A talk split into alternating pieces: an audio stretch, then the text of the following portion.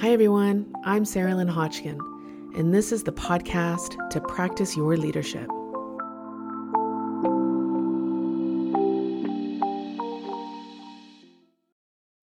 Exploring your inner team is powerful stuff. It's a conversation I have with people lots around the self narrative, the inner dialogue, the the stuff that goes on in your head. I deal with that, Sarah Lynn? my my take here, my stance here is seeing all these places and voices and beings as your inner team. And what is the possibility and the potential when you explore this inner team of yours? So let me let me walk you walk you through this because I think that um, what I've learned, anyways, is it's helpful to have some prompts of what I'm talking about here, and that what I've learned, anyways, is that it can be powerful stuff when you explore your inner team. So let me give a little bit more, a little bit more color. So your inner team, do you know who they are? Who are these voices? Who are they? What are they saying? what are they showing up?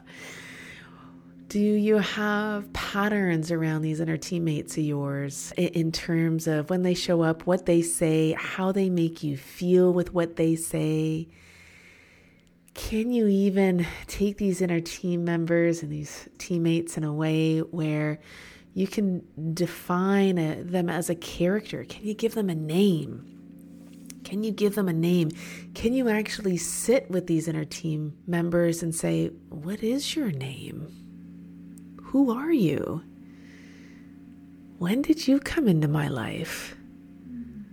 What would it be like to approach these team members as friends, as places within yourself that have wisdom and love? And, you know, the way they're showing up might not be so helpful right now. Thank you very much. But that they're showing up because they are standing up for you. And so let's get to know them let's not squash them. Let's get to know them.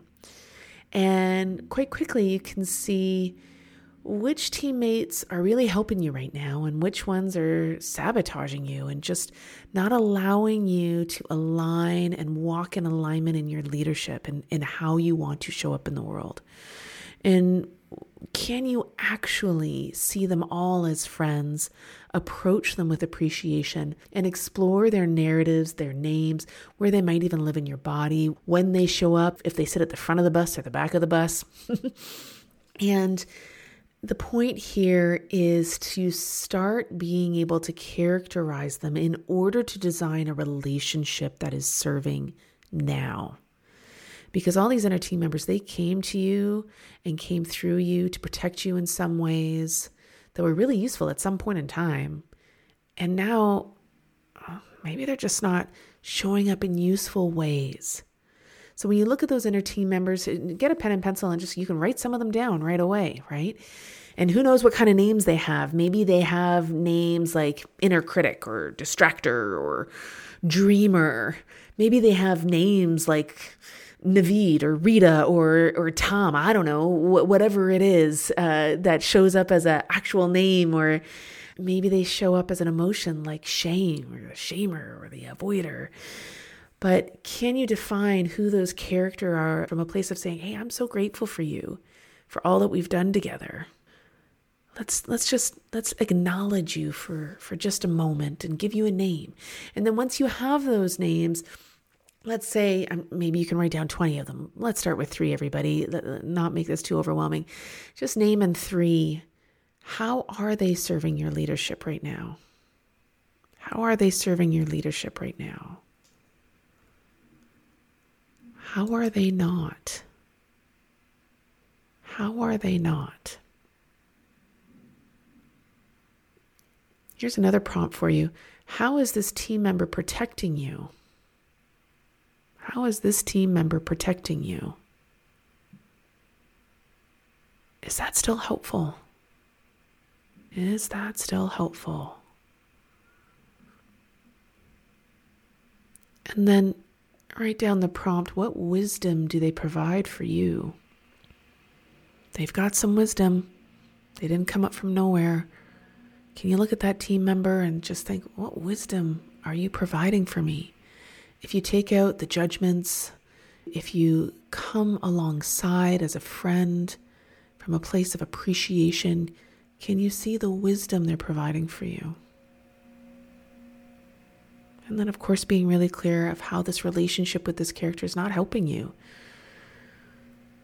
And so, in conversation with that team member, saying, Hey, you're trying to protect me, you got lots of wisdom, and you're here. Can we redesign our relationship? Can we redesign our relationship? Here's what I'd actually like with you. You game? and then it's getting clear, right? What do you need to hear in order to settle down when you rear your head in ways that might not be helpful? And here's some suggestions of how you can better show up. Even more so, maybe maybe there's so much wisdom and there's so much potential in our relationship. Could we maybe even change your name so that you embody more of that wisdom that I need versus that old ways, old protections? These team members, you know, they are there to be helpful. And sometimes they get unwieldy because we don't have conversations with them around, hold on a minute.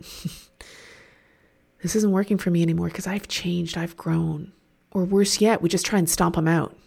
Oh, well, you're the shamer. I'm just going to stomp you out. Well, hold on. The shamer has a lot of intelligence. The relationship needs to be redesigned because the effect it's having on my leadership isn't working for me. How they're protecting me is great this way, but not great that way. What I needed before was this. What I need now is this. Sometimes we want to be able to just change overnight and just squash something, and if I just get rid of it. When really, what we're asking for and what is most helpful is to be with ourselves in a way that explores what is helpful now, because I have grown and what I want and what I need are different now. Different now.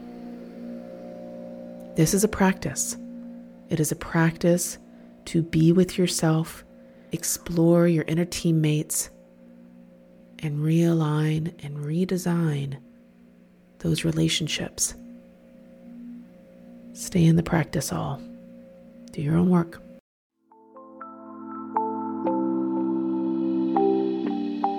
Thanks all. I'm Sarah Lynn. You can find me at hulanleadership.org.